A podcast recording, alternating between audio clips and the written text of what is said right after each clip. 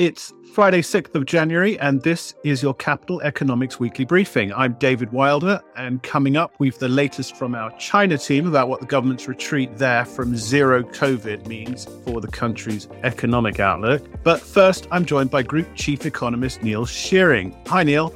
Morning, David, and Happy New Year. Happy New Year. You made the point late last year about how outfits like ours devote some of their December to explaining what they think is going to happen in the coming year, and we're no different. We've got a World in 2023 page. I'll link to that on the on the podcast page. That outlines what we think is going to be the key things to watch for in the next 12 months, and it also includes your podcast with John Higgins, our chief markets economist, all about the 23 macro market outlook. But for this, I thought we could take that discussion forward a bit, talk a bit about some of the known unknowns in the coming year year, the risks on the downside, but also the upside that we think clients should be keeping an eye on. And I thought we'd start with inflation because that's got to be the biggest question in 23 as as markets get underway. Our global inflation watch was out on Tuesday, and I think one of its key messages was that the worst is past for global price pressures. At the same time, we've got this chart on our World in 2023 page, which lists all of the upside and downside risks the global outlook this year. And inflation appears on that as something that could go right, but also wrong for the global economy. So I was wondering if you could start by talking a bit about those upside and downside risks around inflation, but also perhaps talk about which looks more likely from the from the view of the economist team. Yes, I mean on the face of it, it sounds a bit like a classic economist response to everything, doesn't it? On the one hand, inflation could be stickier. On the other hand, it could fall faster. But I think this gets to the nub of an issue that we've discussed previously on podcasts, which is that our old frameworks for thinking about inflation have failed us really over the past year or so. And central banks are increasingly cognizant of this, and we've started to see this reflected in some central bank communications too. So I think we need to recognize that there, although we have a view that inflation will fall pretty swiftly over the course of this year, certainly in the US, it could fall even faster than we expect, but also there could be some stickier elements as well that central banks will focus on. Now, to walk you through that, why might inflation fall even faster than we anticipate? I think the main reason for thinking that that could happen is what's happening in global energy markets particularly in Europe, we've seen over the past couple of weeks a collapse in European natural gas prices. They've almost halved over the past two or three weeks. They're now back to their pre war levels before Russia invaded Ukraine, which is remarkable, really. Now, our commodities team have made the point that this has been driven principally by mild weather in Europe. So we're kind of one cold snap away from prices rebounding. But if these levels are sustained, then that would knock about 0.5 percentage points off of average inflation in the UK and the Eurozone in 2023 and 2024. So pretty, yeah, pretty substantial in the, in the scheme of things. So that's a reason to think inflation could fall faster. Why might it prove stickier? Well, I think the, the issue here is really what's happening in labour markets. Now, in the US in particular, there had been some pretty hopeful signs that labour market conditions were starting to loosen. But then in the past week, we've had evidence from the JOLTS data that job openings have been a bit stronger than expected. The quit rates, which had been falling, picked up a little. So there are some signs that maybe that, that loosening in labour market conditions in the US has stalled. And this is going to be the key. The Fed is now focused on core service inflation, excluding housing. And that's really kind of linked to the tightness of the labour market. The, the, the labour market is what's driving that, that inflation rate. So if we're wrong on inflation and it's, it's stickier, it's because labor market dynamics are extremely difficult to to read in a post-COVID world, and and wage pressures and, and labor market pressures prove a bit more substantive and stickier than than we had thought. And can we turn to China because that's the other big story of the moment? It does tie in with with some of what you're saying about inflation risk. As I said, our China team is going to be on in a bit. They'll be talking about the extent of the current wave and its economic implications. But what's clear is Beijing has retreated from zero COVID restrictions pretty sharpish. And these have been a giant constraint on the Chinese economy for nearly three years now. So, what does this retreat mean for, for the global economy? Is it going to be a big positive risk in 23, or is this such a public health disaster that actually is going to pose a challenge for the global economy because of, of China's you know many interdependencies. Yeah, well, I think the best way to think about it is that there's two stages to China's reopening. There's the initial stage that we're going through at the moment, where restrictions are being dismantled. And then we are seeing a, a new wave of infections. We're seeing a huge hit both on the demand side and the supply side of China's economy. And then you get through that phase, you're into a second phase where you're living with COVID effectively. And the question there is what spillovers will that weakness in China have on the rest of the world? And it really depends on the extent to which it affects the demand side versus the supply side and how that balance shakes out. Now, we've seen some signs that manufacturers in China are starting to struggle with worker absences. Now, that could spill over into, into global supply chains. But I think it's worth stressing that the global economy is in a very different place now than was the case in 2021 and the start of 2022 when the supply shortages on the goods side were at their most acute. Demand is weaker in the global economy generally. We've seen a pivot in consumption patterns away from goods and back to services within advanced economies. So on the demand side, the picture is different in, in advanced economies and in the rest of the world. And perhaps there's a bit more slack in China's economy too. Um, yes, there'll be some supply disruptions, but there's perhaps a bit more slack on the manufacturing side too. So my sense is that a lot, of the fears that China's reopening will pose a big inflationary threat to the rest of the world are probably a bit overdone. But there, there, there are clearly ways that that could be proved wrong, particularly if there's a much bigger hit to the to supply in China over the, the coming months. And another aspect of China's reopening that we've been looking at is probably worth mentioning is this this idea that that outbound tourism will eventually return this year quite dramatically. But the conclusion from our economist team seems to be it won't have that much of a, a positive impact on on economies, e- excluding the hot destinations like Hong Kong and Thailand. The team shows how actually the contribution as a percent of GDP is pretty low in the single digits.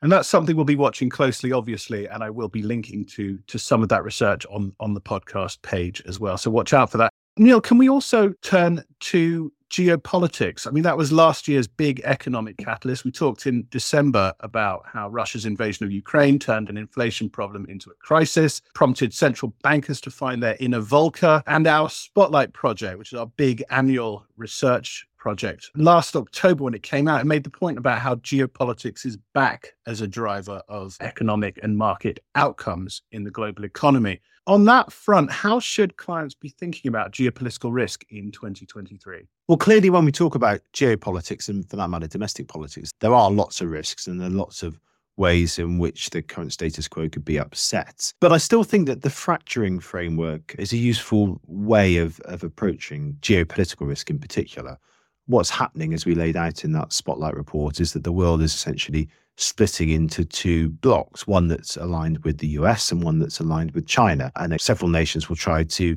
to to bridge that gap and bridge the between the blocks. But for the most part, Europe will coalesce around the US aligned block, and countries like Russia will align with China, and that will shape economic policy choices increasingly and, and economic and market outcomes. So I think it still makes sense as a lens to think about geopolitical risk. Clearly, there's echoes of that in, in what's happened in Ukraine this year. Now, one of the ways that fracturing has started to manifest itself in markets narratives is the idea that an alliance between uh, China, Russia and some of the Gulf states will lead to the emergence of a petro yuan over the coming year or so, in which essentially trade in energy between China and the Gulf states and Russia will be increasingly denominated in renminbi. This will lead to the, the internationalization of the renminbi in a way that will challenge the dollar status as the global reserve currency and the US's status as providing essentially the plumbing for the global economy. Now, our take is that fracturing is very real. It will continue to have um, a huge bearing on economic and market outcomes over the next decade or so. But I don't believe that it's going to lead to the, the, the demise of the dollar on a global scale. I'd be very surprised if in 10 years' time we, we're in a position where the, the, the dollar has been substantially challenged by the renminbi. And, and we, we have for the reasons we laid out in the Spotlight report. Yeah, so it does seem to be a sort of uh, a new strand of this long running theme in markets about the looming fall of of dollar supremacy and, and, and the rise of the renminbi, the yuan as as a challenger to that. And I'm going to link to your note on financial flows and global economic fracture on the podcast page, because I think just by mapping the scale of what we mean when we talk about dollar dominance in the global economy, it does a really good job of showing the extent of, of the challenge faced by the boosters of, of the renminbi or, or even the euro. They run up, it seems, against these network effects that you describe in, in the paper, but there's other reasons why people would rather hold dollars than, than renminbi. I was wondering if you could go into some of those. Well, I think specifically the point between China, Russia, the Middle East, and whether trade between those nations will grow to an extent that it starts to the the, the, increase in denomination of that trade in renminbi will start to threaten the dollar's position. First of all, there's a point of scale here. Bilateral trade between China and Russia in the Middle East accounts for about two percent of total global trade right now. So it remains the case that trade between the US and the rest of the world and within the US bloc is by far the dominant feature of, of global trade at the moment. So I think there's a scale problem to start off with. If the, the proximate cause of the dollar's decline is the emergence of this petro yuan, because there's simply not enough trade between these countries to threaten the dollar's position. But as you say, there's uh, there are other factors that work in the dollar's favor too, over and above this. For a currency really to be used as an international medium of exchange and a reserve currency, it's got to be readily and cheaply available around the world. And that in turn means that foreigners must be willing to hold it. It's got to act as a as a store of value. Now, clearly, the dollar performs this role. Other currencies could perform that role too. But any credible alternative would need to share the same attributes as the dollar. It would need to be backed by strong and stable institutions. It needs to be issued by a central bank that operates an open, an open capital account. Um, and clearly, that there's a big hurdles that work against the renminbi at the moment, and for that matter, the the ruble too. So I think you put all of that together and you have this sense that there, there are still a lot of things working in the dollar's favor. There's the network effects that you talk about that you'd have to overcome to supplant the dollar. Anything that did supplant the dollar would have to pretty much have the same attributes as the dollar anyway. And, and at the moment, that's certainly not the renminbi. That was Group Chief Economist Neil Shearing on the downside and upside risks that are on our radar screens for 2023. Now, as mentioned, China's been much in focus in recent weeks after what looks like a very abrupt decision from the top leadership to go from zero COVID to zero zero COVID. Most restrictions to fight the pandemic have basically been scrapped, and by some accounts, most of the population in China's big cities have already been infected. Anecdotal evidence suggests this policy U turn has entailed a terrible human cost. But despite the absence of hard data, our China team now thinks the peak of this current wave of infections has passed. Mark Williams, our chief Asia economist, spoke to senior China economist Julian Evans Pritchard about what's happening on the ground in China. Mark starts by asking Julian what evidence we have to conclude that the worst may be behind for China. So that's based on a few different indicators. One thing that we look look at is uh, online uh, search trends, so searches for things like fever, which soared initially following the, the, the reopening in December. That surge in, in searches for fever has basically almost fully reversed. You know, perhaps a sign that the the reopening wave has largely run its course, at least at the national level. And the the other indicator is just mobility with you know the the outbreak uh, easing, people seem to be a bit more comfortable returning to the streets, and we're seeing that in the mobility data. So subway traffic across the 23 cities for which we have data. A few weeks ago, it was just a third of normal levels. Now it's back to two thirds of normal levels. So a clear sign there that things are getting better again. I mean, it's pretty remarkable. Um, I mean, it's only right at the beginning of December that, that, that all of the restrictions were relaxed, and uh, and yet we're saying that the the wave is peak, but that does seem to be consistent with the anecdotal reports and suggestions that you know, I think in some of the big cities, seventy percent of people, some of these surveys are suggesting have have already had COVID. And I guess if you've had COVID, then you've got no reason to stay at home anymore. You may as well go out and go out and go out and shop. What about the the New Year migration? People are heading back for New Year's Day, which is what the twenty second of of January. Do you think that's going to lead to a second wave, or how does that play into things? I think that's certainly a risk. For now, the outbreaks have been concentrated, it seems, in the large cities. But obviously, as migrant workers return to, to their hometowns for the holiday, they're likely to uh, bring the virus with them to sort of more remote parts of the country that maybe haven't experienced as large of a waves yet. So, you know, that could I think, result in a sort of second wave. However, I, I think that's less of a concern for a few reasons. One is simply that uh, the bulk of economic activity in China is concentrated in the, in the larger urban areas, and, and in those areas, the the reopening wave has seemed to already seems to have peaked. So even if we do get a second wave in in smaller towns, rural areas, it's unlikely to have as large of an economic impact as, as the reopening wave in larger cities that, that's already happened. Presumably, the, I mean, the healthcare impact is presumably worse. I mean, we've seen in Beijing the photos of, of ambulances queuing outside hospitals, which is partly because that's where a lot of the reporters are, are based, and there aren't as many foreigners in China as there used to be, but they tend to be in the big cities, obviously. We have a much less good view of what's going on in the smaller cities and, and the towns, but we do know that their healthcare systems are a lot less well resourced than the the big cities. So I guess it's a lot of this is happening out of sight, but the healthcare impact of it is is presumably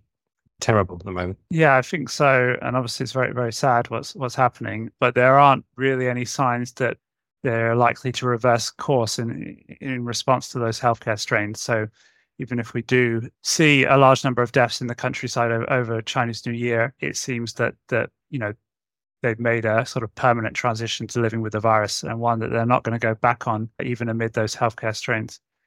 Yeah, I mean, looking back to what we were writing only sort of six weeks ago, I guess that is the big surprise: is that the, that the leadership have gone from this hardline policy, which was effective in terms of keeping infections down and keeping deaths down until it until it wasn't, to, to, to one in which they really don't seem to be taking any care about preventing people getting ill which is probably kind of the worst possible way of doing it, way of opening up from a healthcare perspective.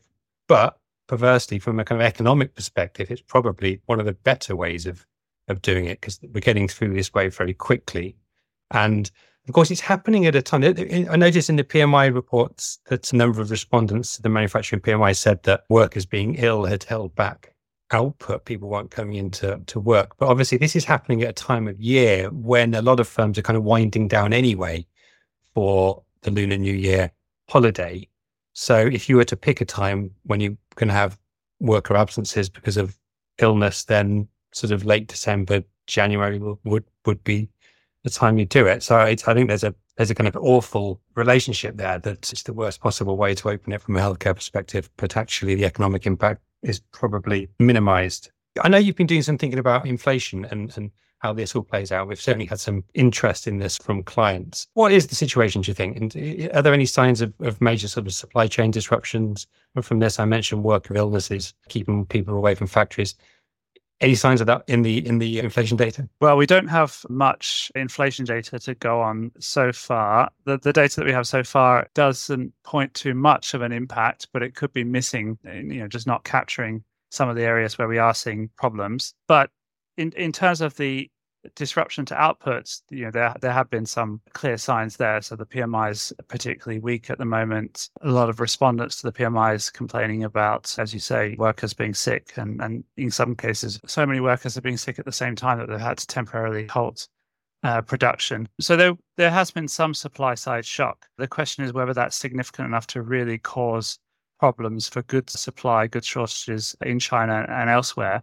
And I suspect that the impact will be fairly limited, partly because there's a lot more slack in supply chains now, given that demand is relatively weak, both domestically and overseas, than that than there was in the past when when exports demand was was extremely strong. And if you look at the data on inventories of finished goods in China, for example, they're they're very elevated at the moment relative to to sales. So as long as the logistics networks are still functioning adequately enough to move those goods to, to the customers, which for the most part seems to be the case, then I think the impact on on near term inflation is probably quite small. And if there it already looks like infections in large parts of the country are, are dropping back, how far are we then from something like a return to normality? I mean, at this time of year, everyone's always thinking about the uh, Lunar New Year holiday. When people get back from that, is is that it? Do you think that's then all over and China is kind of post COVID at that point? Well, I mean, as we've seen in, in other countries, it, it's not sort of one and done with the reopening wave. You're, you're going to get subsequent waves of infection. So I wouldn't say the pandemic is over. That said, you know, we've already seen most virus controls dismantled. And once the bulk of the population have, have already had COVID, they're less likely to be afraid of catching it again. So we're less likely to see sort of behavioral change in, in, subsequent waves. And also, it seems unlikely that the government would reimpose restrictions in, in future waves. So, even if we do get repeated COVID waves going forward, um, the economic impact of those waves is likely to be pretty small compared to, to, to what we've seen during the past few years in terms of how long it takes us to reach that that stage, I'd say it, looks like it's going to happen pretty fast. Certainly faster than than I think we and many had expected a couple of months ago. It now seems like you know probably by the end of this quarter, uh, things will be largely back to normal in terms of the the impact that the pandemic's having on the economy. I look forward to it. We can get back to writing about the uh, the property crisis and, and uh, the, the usual things. What's your current thinking on on what was behind the shift in, in, in policy. There's been some interesting things written in the Wall Street Journal, for example, recently about you know, why Xi Jinping changed course. What, what's your your thinking? Was it a was it a plan, or was it forced upon them, or, or what? Well, I think the evidence suggests that it wasn't planned, at least certainly not in the immediate aftermath of the of the party congress. There was a lot of speculation at the time that there would be a shift in, in the zero, in zero COVID policy, and the authorities came out with a pretty clear message in the state media that that, that was not what they were planning, and that they were going to stay the course with with the zero COVID policy. Um, it was only a month or so later uh, that there was this shift and, and that shift coincided with a growing number of outbreaks across the country and a growing cost from from those outbreaks with a, with a huge number of people in in quarantine the highest number of people ever at any point during the pandemic. This was imposing large fiscal costs on local governments sustaining the zero covid policy. And i think it because of those outbreaks it seemed increasingly uh, untenable at least in its current form. And that's when they tried to moved to a sort of lighter touch approach to zero COVID with the, with the 20 measures. At the time, they were still saying that this was not, you know, a move away from zero COVID completely. They were not lying flat and letting the virus just spread through the the, the country. And I think the trouble is that, uh, and, and we made this point ahead of that shift, is you can't really stake some stake the middle ground when it comes to virus control. You either have to take it very very seriously, keep cases close to zero, or learn to live with the virus. And I think trying to take an in between road just didn't really work out very well uh, for them. And I think as a result, they just decided to abandon the, the, the, zero COVID policy completely at that time. And I think there was a broader backdrop here of growing concerns among the leadership of, uh, uh, surrounding the economy. I mean, we've seen not just in COVID policy, but on lots of different areas, there's been a clear shift in recent months towards a stance that is more supportive to the economy. So, for example, in foreign relations as well, trying to strike a more conciliatory tone with, with the US and others, and also on the property sector as well, where they, they've rolled out more support measures recently and, and seem to be uh, stepping back from the, the three red lines policy. So, all of these things happening together at the same time to me suggests that there was a wider decision to focus on on the economy and, and getting the economy back on, on track. Yes, but as you said, going easier on on COVID turned out not to be a, a sustainable path. I've just pulled up the piece that you wrote all the way back in the 11th of November, what's that, about seven weeks ago, lighter touch version of zero COVID is a gamble. You titled that piece. It feels like an era ago. That's it for this episode. You'll find the work referenced here on the podcast page of our website, capitaleconomics.com. Don't forget to subscribe via Spotify, Apple, or wherever you get your podcasts. We'll be back next week with more on central banks versus inflation, China's COVID struggles, and much, much more. But for now, goodbye.